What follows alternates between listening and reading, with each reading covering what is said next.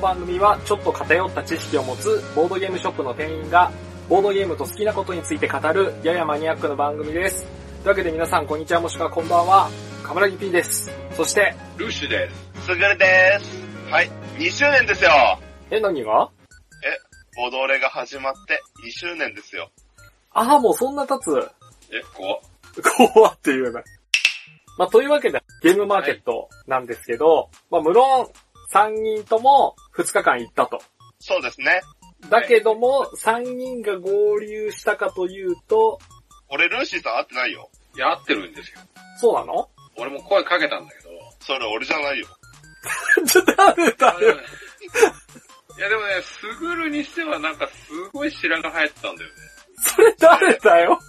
それ、すぐるじゃないんじゃ ない明らかに別人じゃねえかよ。すぐるにしては白が生えてたんだよねっていう時点でおかしいでしょ。うん。だからすぐるさ、白髪増えた。すぐるくんはね、いたって髪の毛真っ黒よ。あ、マジか。 じゃああれはすぐるじゃないな。一体何を見たのはい、ルーシーさんとは会いましたか合ってないですね、これね。で、えっと、僕もそれぞれとはあったけど、まあやっぱり結局3人同時に揃うということはなかったということですね。はい。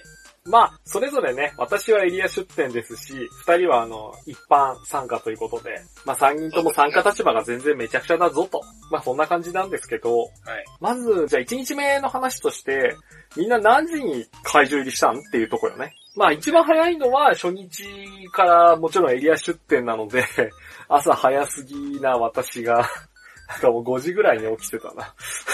早っ。いや、本当に早くて早くて、えーあのでもその時間に起きなきゃダメなの、いや、なんかね、普通のね、一般参加だと、会議机みたいな長机があって、そこにこう、お品物を並べてね、はい、できたって終われるんですけど、今回ね、もう会場内に イエローサブマリンゲームマーケット店みたいなのを作る羽目になったよね。なんか、バーテーションでさ、う区切られてて、本当に別空間だったよね。家サブとか。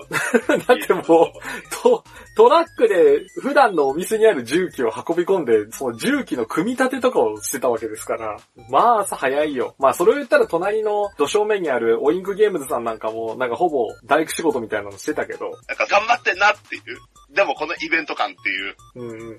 で、いつもの流れで言うと、まあ、ゲムマ戦士たるすぐるくんが次に早いんじゃないかなと思うんですけど、今回初日は何時に並び出したんですか僕今回のんびりですよ。友達と一緒に行ったんで。お、それはルーシーさんではなく、ルーシーさんではなく、というか、ルーシーさん行ったのかどうかも本当に怪しいの って、なんで行かなかった疑惑が出んだ よ。おかしいでしょ。ルーシーさんは架空の現場に一人で行った説が。え、なんか、別の世界線のすぐると出会っている可能性なんでそこだけトワイライトゾーン化してんだよおかしいだろ。まあ、とりあえずあの、自分は、あの、ボドゲー友達と朝8時半ぐらいにおう駅に着いが。た早いわ。。十分早いよね。いやいやいやいや、だってもう8時半って言ったら4、500人並んでるからね。あ、もうその名も出たのもうそんなにですよ。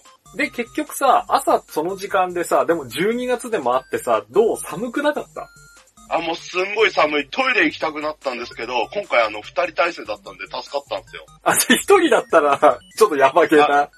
あの、今回並んだ場所が海で、そう、遠かったんだよね、まずそもそも駅そかう、らね。俺が行ったタイミングだと、ゲームマ会場こちらですってお姉さんに言われてそっち行ったら、みんな迷ってたから。うん、な、何時頃かないや、まあでも10時ちょい過ぎぐらいだけど。ちょい、ちょい、ちょい。まあ2時間ただ、すぐるくんの2時間後ですね。え、10時ちょい過ぎってことはもう会場がしてる頃かな。そうだね、10時会場だからね。。あの、待機列はなくなってました。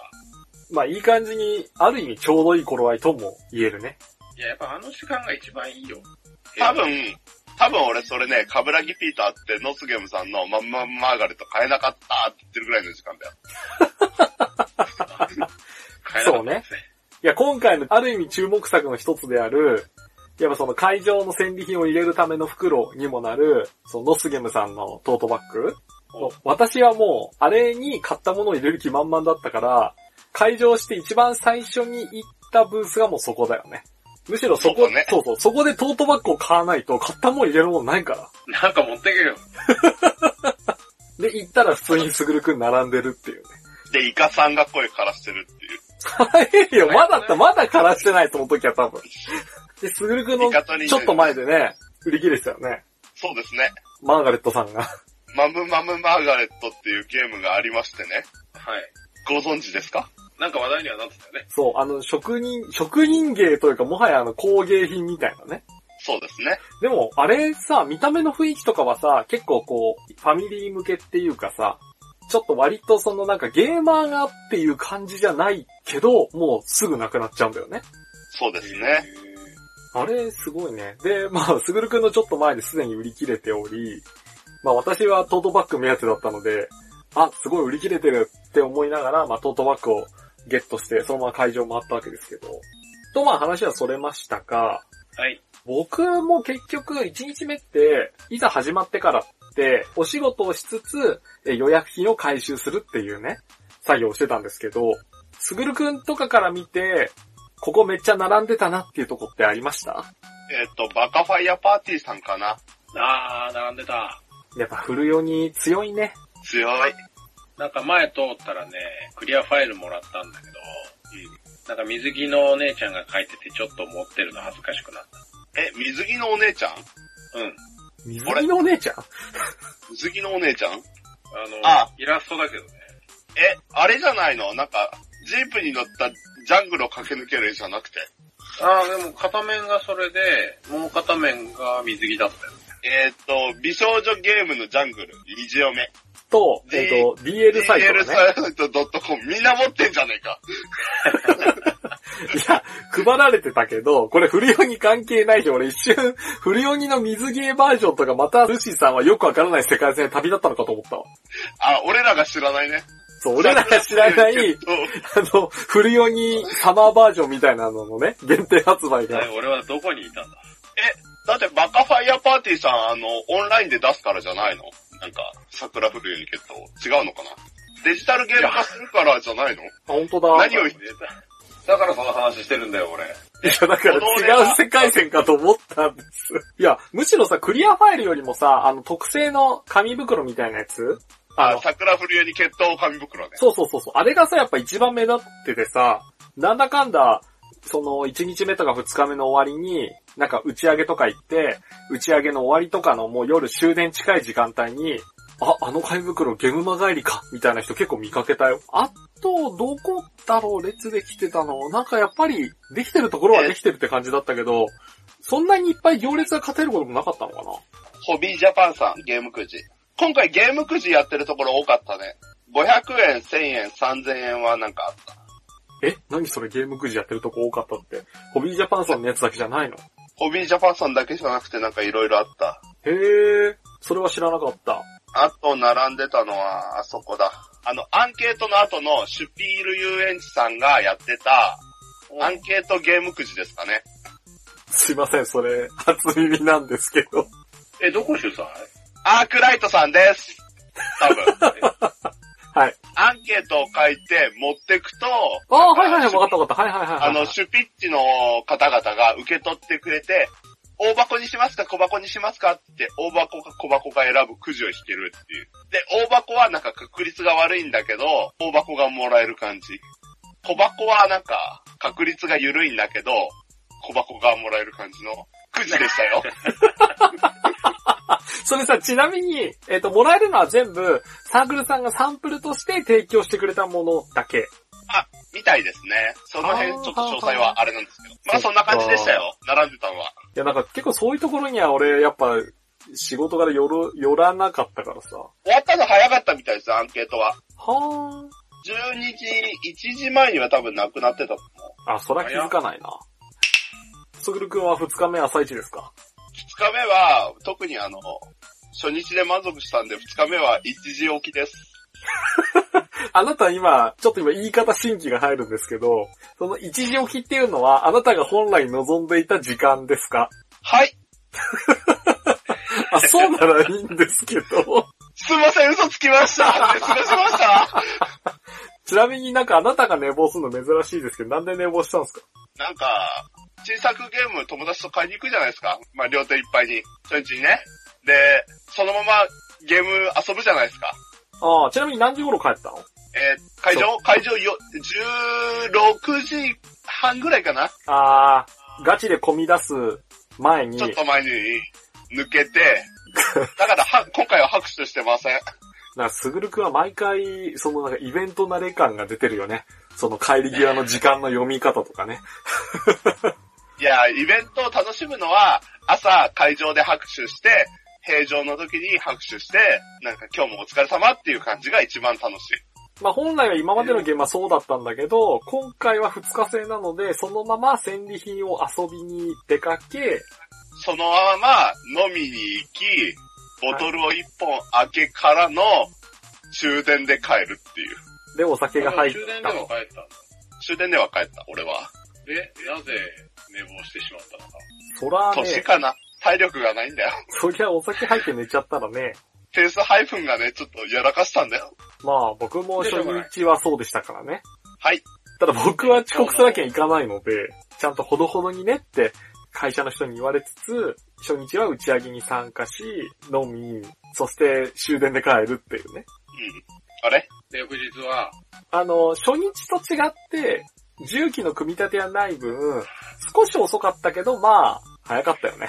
ちなみにあのー打ち上げって、家サブの方々と行かれたんですかいえ、あの、完全にサークルさんが主催する、個人、個人まりでもねえんだよな。なんか40人ぐらい普通にいたから、もはや個人まりでは ないんだけど、あの、はい出展者向けに、アークライトさんが用意してくれた会には、ちょっと行けなくて、ええいや、あの、行こうかな、どうしようかなって、社内で相談してるうちに、埋まっちゃったって言われて。へえええいけない、まあ、しょうがないかなって思ったら、まあ、たまたま別のサークルさんが、まあ、こういうのやるんですけどってことで、同じく行き場をなくしていたというか、イカさんと二人で、その打ち上げに参加するっていう。カブピーイカさんと仲いいなね。何その言い方。 っていうか、だから、俺らがそもそもさ、終わってこう、打ち上げしようぜとかさ、戦利品見せ合おうぜみたいなのしないからね。 LINE で写真がただ流れてくる。いや、写真送るだけすごいと思うよ。俺送ってねえし。でもなんか、見た感じ被ってるのはなさそうだそうね、スタジオタービンの三の瀬は、俺もすぐるくんも、しかもこれ、あれだよね、アクリルフィギュアバージョンのアップデートキットも買ったよね。あ、買ったね。それが被って、あとあなたたちもなんか被ってたよね。あれあれ、ボドマンさんのやつ顔ついリアクションは、ルシーさんも買ってたよね。ね。あ、俺も買った。それぐらいじゃない被ったの。あんだけみんな話してた後ろとトラロストレガシー版のロストスピアは誰も買ってないってことなのいや、すぐるくんは買ってたよね。そうだね。被んなかったんだと思って。いや、僕はまあ、後で買おうかな、みたいな。まあ、出るかなって。いや、でもなんかね、ちょっとね、その傾向は2日通してあったみたい。なんか、ああのー後で買えるのは後回し感があったね。やっぱみんな出店の人とかも、その後でボードゲームショップとかで買えそうなものよりかは、そのなんか、イベントでしか買えなさそうなもの、買いにくいものとか、あとはイベントならではの特化品、ダメージ品とかさ、はいはいはい。そういう方にちょっと寄っちゃって、この後ちょっと待てば、お店に売ってるよみたいなやつは、ちょっと動きが鈍かったのではという話をちらっと聞きました。流通強そうなところはなんか後回しにしても大丈夫感が今回やばかった。ああ、でもね、うちはありがたいことにキョンシー大好評でしたよ。え、キョンシーとあの、ラストナイトオン、なんとか。うんと、ラストナイトもアースな。アースいや、ラストナイトアースに関しては、正直なところ、あの、1万円クラスなんで、なかなかね、重いし、ゲームマーケットで動きにくいなと思ってたからいいんだけど、キョンシーがね、やっぱり、唯一不安があるとすれば、やっぱり今の人たちはキョンシーを知っているのか問題っていうね。いや知ってはいるでしょ。いや、わかんないじゃん、キョンシー知ってるっていう。え、レイレイのことでしょあの、それらも別にいいんだけど、あの、今の人はレイレイも知らないのではまあ、でもあの、カブさんがいつも言ってる霊言同士ほど出なくはないと。霊言同士、有言同士っていうか、点々を知ってる世代は今やね、ちょっとあれですし、まあ、格ゲー好きの人でもレイレイってなかなかだし、えっ、と、あと、ラグナロクオンラインで知ってるって人もいるかもしんないし、俺はシャーマンキングのあアイロ、ンそれもあるね。とか、あの、初代のゲームボーイのマリオとか、いたね、なんか。そう、あの、踏んづけても蘇るやつ。 でもほんとね、キョンシーってそのレベルだなと思って。でもあのー、救急乗り釣り用のさ、はい。お札がやたら貼ってあるのは、すごい雰囲気良かったと思います。あれね、まあ私の策略ですわ。案の定。いや、ドラキュラといえば十字架みたいなもんで、キョンシーといえばやっぱお札がないといけないんで、そうです、ね。で、ありがたいことにあのお札ってさ、紙黄色いし赤い字で書いてあるから目立つやん。イエローな感じもまたね。で、とにかくあれをもうベタベタ貼れと。なるほど。雰囲気出ますからね。あげくあのね、私有で遊んだ人にね、あの、何の役にも立たないけど、お札を配ってた よ。あのゲームには一切関係ないけどね。イエサブさん今回なんか結構一般ゲームも置いてたよね。そうなんです。いや、今、いいアシストを入れてくれたよ、すぐるくんは。 まあ、あの、メビウスゲームズさんとちょっとお話しして、まあ、一般のお客さんも今後増えるだろうから、後で買えるとは言われちゃうかもしれないけど、やっぱ定番も来たよね、と。まあ、結果すごいいい感じに、ちょっとマニアックなゲームとか、高額なものはやっぱり後で買おうかなってなるんだけど、あまりにも今回、特に2日目かな、ライトな層が多かったんで、なんか結局、えっ、と、お化けキャッチとか、ゴキブリポーカーとか、そういうのはね、普通に売れましたよ。ちなみにそれってどういう層の人たちが来てるの家族連れとか、学生さんとか、かな。うん。だって、それこそゲームマに並ぶようなさ、ゲーマー、選手たちとしてはさ、別に、もう持ってるしってなるかさ、後で買えるしってなるじゃん。個人的にはイエサブさんで欲しかったのは、ミープルのサンリオのトートバッあれね、なんか間に合わなグ。い。売ってない。売ってなそ。いうなんだよね。あれないんですかって聞いたら、あれありませんって言われまあ、他ので我慢してくださいって感じだったけど。iPhone ケースとかね。リバーシブルなあの、ミープルキーホルダーとかね。あ、なんかミープルキーホルダー買ったんだっけああ、買った買った。あの、女の子に好評だったよ、あれ。お、女の子え、あ、はい。えい何やなんか、いやーあの俺ー、も、一人用ゲームをしていたすぐるくんがね、やっぱお本友当だよお友達、ボードゲーム仲間と、ボードゲーを探しに現場に赴き、そして女性のゲーマーの方とかにお土産としてキーホルダーを買うと。でも、すぐるくんはそのお土産って別にさ、モテたくてとかってわけじゃないんでしょあ、そうそちょっと待って、俺がモテたくてみたいになっう。違うのあの、俺は、俺より強い人に会いに行くスタンスは今のところまだ変わっておりません。ルーシーさんは女の子に媚びへつらうためにプレゼントします。てる。そのスタンスは変わっておりません。ほら。じゃあお土産なんか買ってったんすか誰にす、すいえまーせでん。も、あ、そう、今回私有とかって遊びました遊びません。あら、珍しい。今回なんか荷物が多すぎて。ルーシーさんは私有はどうでしたえーと、だから、やっぱり結構ほら、カブルギッピーが前に言ってたけど、基本的には私有しないで、私有をしている人を見て、あそれね。あうんうん。こういう盛り上がり方するんだな、面白そうだなって言って買うことが多いかな。いや、ほんとね、もちろんね、いろんな予算の都合とか人員が足りないとかあると思うけど、私有は今後大事。出店する側はね、大事だし、お客さん、参加者としては、その私有を見てみるって大事ですね。って思いました。えっ、とね、今回買ったやつで、不本堂さんのキツネとブドウ。うん。ブラフゲーですね。そうそうそうそう。これに関しては、えーそれこそ、私有をしている宅を見てて、うん。盛り上がり方が、なんかすごいいいなと思って、もうそのまま、この後私有されますって言われたけど、いや、大丈夫です。買いますって買っちゃったよね。いやーでもね、あんだけ数あって私有したら時間なくなっちゃうからもう触ってみていくしかないそうよなんね。だよねね。え。もうある程度決め打ちするか、もう捨てる領域を決めるかどっちかになっちゃうんだよ。いや、だからこそ、やっぱ私有宅見るのは大事でさ、いや、変な話さ、簡単なパーティーゲームです、誰でも遊べます、私有どうですかって言ってて、私有宅見たらさ、誰も喋ってなかったら怖えじゃん。パーそうテいィうー、ゲームなんパーだテなィーどうってなるじゃん。あ、でもリベリウムの卓は、卓っていうかリベリウムは基本的にみんな黙ってたよ。あれはね、ちょっと真剣になっちゃうよね。 ゲームが進むにつれて。そうだね。そうそう、キャプテンリーノに近いよね。バランスゲーはね、しょうがないんだよ。あれは、その、それだったらしゃあない。あの、正体陰徳系とかね。でも、今回全体通してみると、人狼は減ったよね。昔と比べると。ああ、そうかもしれない。 TRPG が増えたというか、ブースが多くなった気がする。特に2日目は特設会場できてたよね。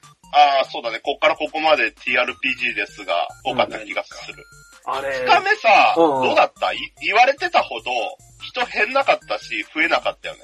人自体は確かに初日に比べると少なかったらしいんですよ。入場者がね。はいただ、あの、初日は、やっぱ選手が多いから、いっぱい来て、わーって予約金回収したら、結構すぐ吐けちゃったり帰ったりする人が多かったみたいで、一方二日目って、来場者の数は少ないんだけど、ライトの層が結構多かったから、私有に回るとか、とりあえずぐるぐる回るとか、滞在時間が長かったっぽいね。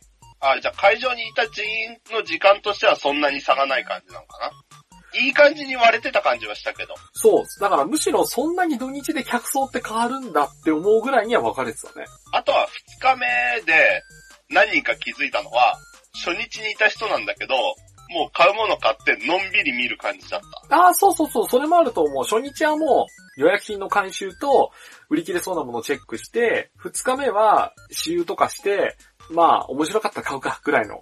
そう、第二希望から買うみたいな。うん。あとは正直なところ、参加者というか出店側の勢いが、やはりあの、初日に比べると若干みんなトーンダウンしたよね、疲れて。 ああ、もう1日目でこんだけ動いたんで、2日目はもうまったり打っていこうみたいな。もうそれーもあっそたれとも思あう。るのか。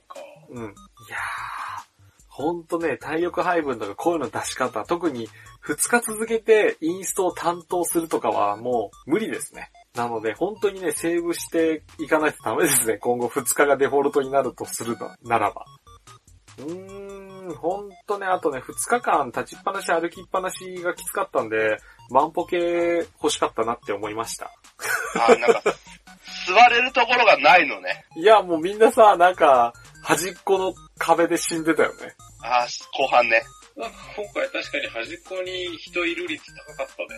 なんか、しかもなんか荷物チェックとか片付けではなく、休息って感じだった。うあー、で、それで言うとね、なんかね、ちょっとその、今回の現場で、まあ思うことのコーナーに移りたいんですけど、床でさ、謎解きやってる人危なくねん。あの、リアル脱出とかパンデミック。あそうとはリアルなんかさ、あの、ー、トレッシングペーパーみたいな、なんかか、あの、重ねて謎を解くみたいな、そのペラペラの紙にヒント書かれてたやつをあさ、あー、やってた、やってた。みんなさ、座り込んでさ、床でチェックしてるんだけどさ、なんか、人によってはカートがぶつかったりさ、なんか、蹴られちゃいそうでさ、すげえヒヤヒヤしたよね。ただね、えっとね、リアルカタンに関しては、ここだけ、あの、出店者側にナイスな情報としてですけど、おあの、来年やるかどうかはもちろんわかんないんだけど、出店する人、ブースにいる人が、リアルカタンやってますってもつけてると、ブースに人が来てくれる。ああ、声かけの一つの要因になるってそこうそとうですそね。うそうそう。ゲーム見てってくださいっていうのプラス、あ、リアルカタンやってるんですかこの資源探してるんですけど、つって、お客さんから来てくれる場合がある。えっていう、あの、多分 GP さんも予測してなかったであろう、あの、予期せぬ 集客効果を、 よそのブースに出すっていうね。ー、なるほど。で、しかもほら、もう場所固定だからさ、あそこでリアルカタンのシール貼ってる人いたよって言えるからさ。そうだね。で、見ず知らずのお客さん同士で交換持ちかけるよりかはさ、なんか、お店の人、ブースの人の方が声かけやすくない ここは羊を配ってるブースです。違うんだけど、いやそう本来はゲームなんで、自分の作品をね、回収披だ露してるけど。 俺らのブースで回収だーっつって、一つのブースがすべ、なんか羊とか全部買い占めて る。あ、あそこに行かないと羊がもらえねえ。限定じゃんけんみたいになっとるやないかい。でもさ、そういうのもあったなっていうのはちょっとあの、な謎解きとはずれたけど、そういうのもありましたなっていう。うん。いや、だから謎解きとかはなかなか難しいよね。なんか親和性的な問題で。やっぱり結そう局、だねなんかヒントとかでバーって行列できると、ブースの邪魔になったりとかもやっぱりこう、起きちゃうじゃんうん。直接的には邪魔しないんだけど、その列でやっぱ隠れちゃうみたいな。そうね。なんかね、ドーナツ化現象じゃないけど、疲れた人が外側の壁に行っちゃうから、意外とね、会場の真ん中ら辺はあんまり人がいないんだよね。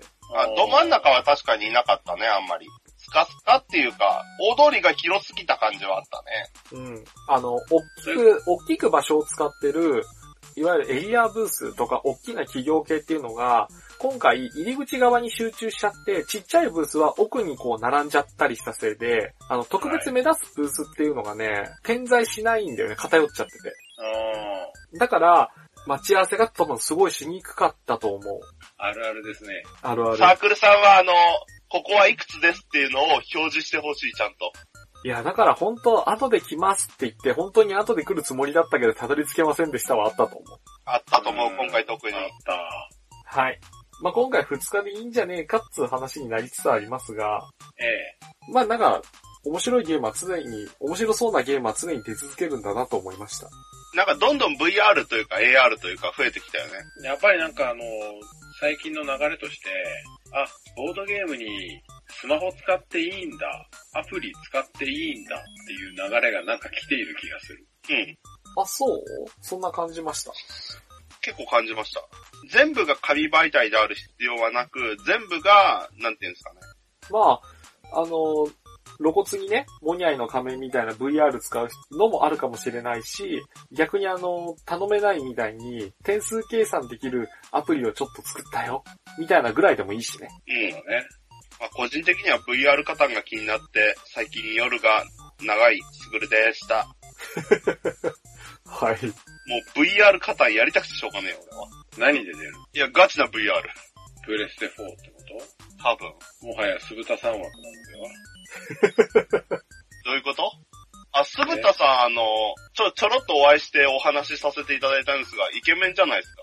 急にどうしたのいや、ただそれだけなんだけど。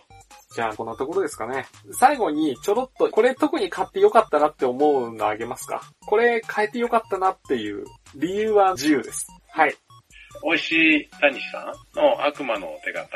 あー、それ気になってたんだよね。なんかいつもゲームブックだったけど、一人用じゃないんだよね、今回。謎解きブックだっけうん、う。そうんそうそう。謎解きブック、悪魔の手形っていうゲームを、まあ買わせてもらったんですけど、まああの本とお題カードというか、問題集だよね。が、まあついてきまして、あの、謎解きブックって、ゲームブック風なのに一人で遊べないっていうちょっと不思議なゲームなんですけど、はい。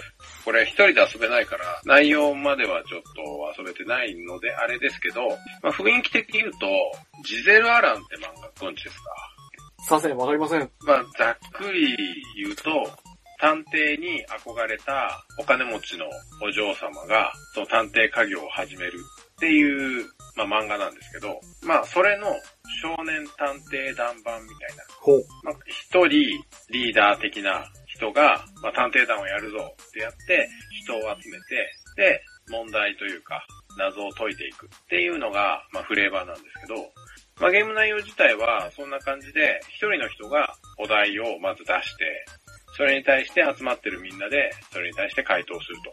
で、その出題者役の人がぐるぐると回っていって、お互いに問題を出して、まあ、それに回答してもらいながら、えーまあ、本をというか、物語を進めていくみたいな感じのゲームみたいなんですよね。はい。まあだから、えーゲームブックだけど、まあ、みんなで遊ぶというところは、今までになかったプレイ感なのかなっていうふうには感じてるんですけど、おー。まあただね、私の人見知りスキル全開ででして、ブースでお話ができなくて、もうちょっとお話できたらよかったな、なんてことを考えながら、えー帰ってきてしまいました。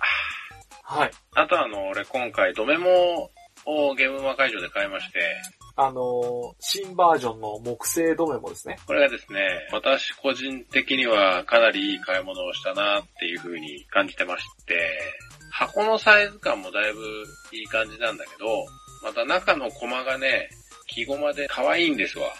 プラスチックから始まって、厚紙組み立て式に変わって、はいで、木駒と。そうですね。で、ちょっと前に、仏三種の神器で、まあ、かぶらぎっぴが紹介を、まあ、あの、三種の神器としてではないですが、そう、外したの紹は、介してた。プはラい。スチック版の方が、プレイアビリティが非常に良かったから、ちょっとえ厚紙はなーって言って今回辞退した後に、えーすぐ木製版が発表されるっていう。ーはい、まさかの。もうね、ゲームとしての面白さは、折り紙付きなわけですから、そうですよ。まあ、購入待ったなしの品ではあるはずなんですが。うん。で、中身のね、コンポーネントも結構良くて、あの、布袋が入ってるんですよ。うん。で、それに、あの、遊ぶ人数による、あの、手札の、はい、バは札のコマの数が書いてあってですい。ね。うん。そあ、れを袋見にと書いてあるのそうそう、袋に書いてあるの。あ、それ便利だね。それ見ながら遊べるんでね、すごい便利なんですよ。うん。まあそんな感じで友達とも遊んで、まあ初めてやった友達も面白いって言ってくれたんだけど、まあただ、ここで一つネガティブな点がですね、ほうあ。りまして、あの、このゲームって、自分のコマの数字を当てるっていうゲームだっていうのは前にも紹介してると思うんですけど、まあ、つまり普通のカードゲームと違って、人の手札は全部見えるが、自分の手札が全部見えないということですね。そうなんですよ。で、えープラスチックコマ。昔出てたやつでは、その自分の見える側の、まあだからコマの裏面ですね。裏面に、あの、矢印が書いてあったんですね。矢印というか三角形が。ほう。そうね、でそもそ上下だもと、形も麻雀牌のような形ではなくて、ちょっと斜めにカットが入ってるから、そうだあね。の、正しくない置き方をすると倒れやすくなってるんですよ。プラスチックま板はあそうね。ですね。うん。紙製に至っては土台を作るから、そうで上す下ね。確定するし。足があるから絶対にこっちが下だなっていうのがわかるんですけど、ただこの木駒ですね、まあ、長方形の木の駒なんですけど、確か、ツイッターかなんかで田中間さんも、コマのその黒い部分の色ムラとかもあんまりないから、すごい綺麗に真っ黒になってていいですよって言ってたね。えー、なので、まあ、どれが、どの数字かっていうのが、色ムラとか、柄からでは、まあ、推測はできないだろうな、とはなってるんですけども、ただですね、あまりにも綺麗な黒い木駒すぎてですね、うん。あの、上下がわからないんですよ。なんで、だと。えっ、と、そのおかげでですね、人の牌、普通に並べてるのを見ると、上下が逆でも気づかないんですよ、相手が。あー、それきついね。まあ、そのせいで、まあ、このゲーム1から7までしかないゲームなので、全然わかるはわかるんですけど、初めてやった人は、6が裏返ったものを9と間違えるっていうね、ちょっとトラブルが起きたりですね。あー、上下逆さまになってたりするとね。はい。ちょっとそれが、まあ、もったいないかなっていう気はするんですけもっど、たいないっていうか、厳しい勢からすると、そもそもなんかね、手札の位置が上下揃ってないのが気持ち悪いね。まあそうなんだよね。人のを見て、いや、その4逆なんだけどと思いながら、ゲームを続けるっていうのが、まあちょっとだけね、まあ気になるのかなっていうのは思いましたけど、まあ、だからただコンポーネント自体は、あの、ゲーム開始前に全員セッティングが終わって、さあ始めるぞっていう前に、指を指して、あの、それぞれ右隣の人の向き逆になってるよってやつを指さしてください。いやもう、あの、ただただカブラギティだよね。ただただカブラギティが、それ逆って言い出すっていう。それとそれとで逆です。そして私の逆になってるやつを指してください。神経質だこの人っていう。ちょっとすいません、私の神経質が出てしまいました。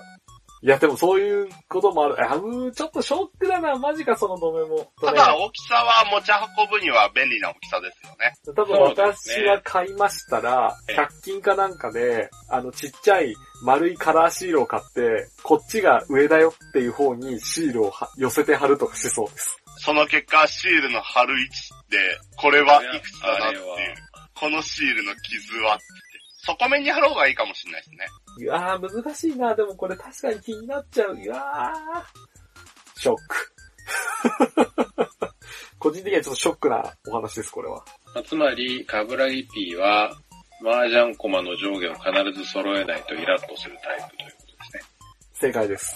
あの、カード並べる系ゲームの列を一番最初に直したがる人だよね。うんその結果、あれ今その数字がそこに入ったということはっていうのでバレちゃうやつだ からさ。あしょうがないんだよ。貴重面だから。あの、本当はね、捨て札のカードの向きも揃えたい派です。ー、好きにして。いや、みんなさ、ポイって捨てる人いるじゃん。捨て札置き場とかに。あえ、えうのとかでもそうだし、そあの、ババ抜きとかもそうよ。ババ抜きも、でペイって捨てるじゃん。2枚組が揃った時に。あれは誰がちゃんと確認するかで、揃えちゃいけないんだよ。インチキしてるやついないってチェックした時に、この角度で出したやつって分かるようにしとかなきゃいけないんだよ。はい。おっと、おっと、また別の貴重面が出たぞ。ゲーム進行上の貴重面出ましね。ルーシーさんなんかカードなんかで、その辺に捨てちゃえばいいんだよって言って、ポイポイって捨てちゃうから。た。あはい。で、あのー、捨て札山を作り直すのにちょっと品種買うっていうね。そう。ちゃんと捨てて。その話はいいんだよ。つぐるくんは何かありますかね個人的にはまあ、いろいろと結構目、えー、立つところではありますが、ディアシュピールさんほで、あの、プライバシーを購入させていただきまして、う。はい。 プライバシーを買った。はい。え、どういうことじゃあ確かに、あのね、ちょっと余談なんだけど、まあ、後日、プライバシーって、イエロー様にも入荷したんですよ。ええはい。新人くんが、ちょっとまだあの、休み明けで、そのプライバシーが入荷したこと知らなくて、お客さんに、プライバシーってありますかって言われたときに、 なんかあの、この人何言ってんだろうって思ったらしいです。個人情報は売れませんが何か。そうそうそう。いや、うちは個人情報は売らないですけど、みたいな。プライバシー売ってますみたいな。いや、売ってないですけど、みたいな。まあそんな、まああの、言い方としては、プライバシー日本語版そうですね。買わせていただきまして、うん。まあ、さらっとやったんですけど、うん。まあきつい。というか、もう、なんかさ、初期のさ、俺はなんか一人でゲームカフェ行ってシェフィーやるみたいなさ、はい。ことを言っていたあなたはさ、もうどこへ行ってしまったのかっていうぐらい、完璧なパーティーゲームじゃないですか。はい。いや、本当ゲーム生活が充実してきました ね。すぐるなんくんの。か、はい、充実して参りました。だってそうじゃないとプライバシー買おうってならないよね。なんかね、ダメなんですよ、いろいろ最近。何が何なんか、あのが、最近なんかゲーマーとしてひりつくような感じがないんですよ。なんか塗る前に使ってる感じまあ、プライバシーでひりつくのは別の意味でひりついちゃうからね。どんなゲームかわからない方は、はい。今すぐググってください。グルンがまあ、そうですね。そうですね。まあ、あの、これ、答俺えにくい18。金なんで。そう、ゲームというアイテムを借りて答えにくい質問を答えさせるゲームです。そうです。は4がやばい。ヒント4がやばい。まあ、結構過激な18歳以上対象のゲームですね。リアシュピールさんの公式のところで何問か出てるんで、見てみるといいかもしれませんね。そんなところでした。あで、カブラギピーはあ何が気になったんですか僕は買ってよかったなっていうので、特にってあげるとすると、ノースゲームさんのバッグと、えー、ボドマンさんの T シャツですかね。ゲーボムードゲームの話を しろ。 いや、あの、ちょっとね、T シャツね、あの、デザインに関して実はちょっと、あの、意見を出させていただいていた手前、プラス、T シャツ、まあ、実は事前にちょっと相談というか、あの、チュパミさんの方から T シャツ出そうと思ってるんですけどっていう相談を受けた時にですね、あの、まあ私、ちょっと身長が大きいものですから、大体こういうグッズ T シャツって、S、M、L、まあ、よくて XL ぐらいじゃないですか。そうですね。ちょっとやっぱね、XL のもうワンランク上あると嬉しいなと。ちょっとね、大きいサイズがあるといいなって言ったらですね、なんか本当に用意してくださいまして、あの、めっちゃ限定数だったんで、なるべく早く買いに行きましたけど。 まあ、なので、ちょっとゲーム関係ないんですけど、まあ、T シャツありがたく着させていただいておりますと。いいの本当に。本当にそれでいいんですかいや、しかも、ちゃんと俺、最初、二日、えっと、二日目の日曜日にしか、ボドゲ T シャツ売ってなくて、会場と同時に買いに行って、そのまま一旦ブースの、自分のブースの裏に引っ込んで、えーそれに着替えて会場をうろついてました。 着てたもんね。着てたんで、買ってすぐ着るスタイル。いや、もうそれにね、ノスゲムさんのボドゲトートバッグを持って、完全になんかあの、ボドゲギーク感を出して会場をうろついてたね。ただのギークくんじゃないですか。あ、あとはちなみに、じゃあちょっと、あえてゲームの話一個だけすると、スタ、 スあタえジて、オ、あえて、だあえってて、、なんか、不服なリアクションするからさ、ボドゲじゃないのみたいいや、この番組は、な。そうですね。 いや、えっ、とですね、スタジオタービンさんの三の禅に関しては、アップグレードパックのその、コマをアクリル製の、ちゃんと漫画家さんの書いたね、アクリル製のコマに変えるやつを一緒に買ったんですけど、まあ、限定品なんで若干お値段はしたものの、えー、案の定もう再生産難しいらしいので、変えてよかったなって思いました。 あの、今普通に委託とかも始まってるんですけど、ちょっとあくまで基本のセットだけなので、あの、細長いやつですね。はい。なので、あの、会場に来た人で、変えた人はラッキーだなっていう話ですわ。自 慢。え、ルーシーさんが少数派だよ、ここでは。え、マジであ、そうか。二人とも買ってんだもん。まあれあ、そんなところですかね。まあ、というわけで、エンディングですね。まあ、いつもの締めはめんどくさいんで省いていいですかどうぞ。はい。まあ、とりあえず、あの、あくまで、個人の意見ですよって言いつつ、雑。まあ、だからこれからも、まあ、2週、一応これ2周年、多分、なので、これからも、のんびりとやっていくんでよろしくねっていう。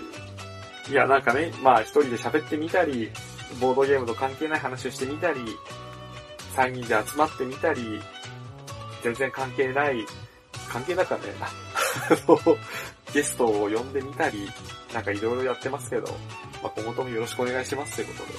はい。はい。はい。じゃあ、仕事で忙しい私に代わって皆さん、ゲーバーズ戦利品をいっぱい遊んでください。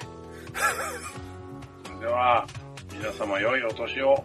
はい、今回ゲーム魔界お送りしたのは、はい。カブラギティと、ルーシーと、すぐるでした。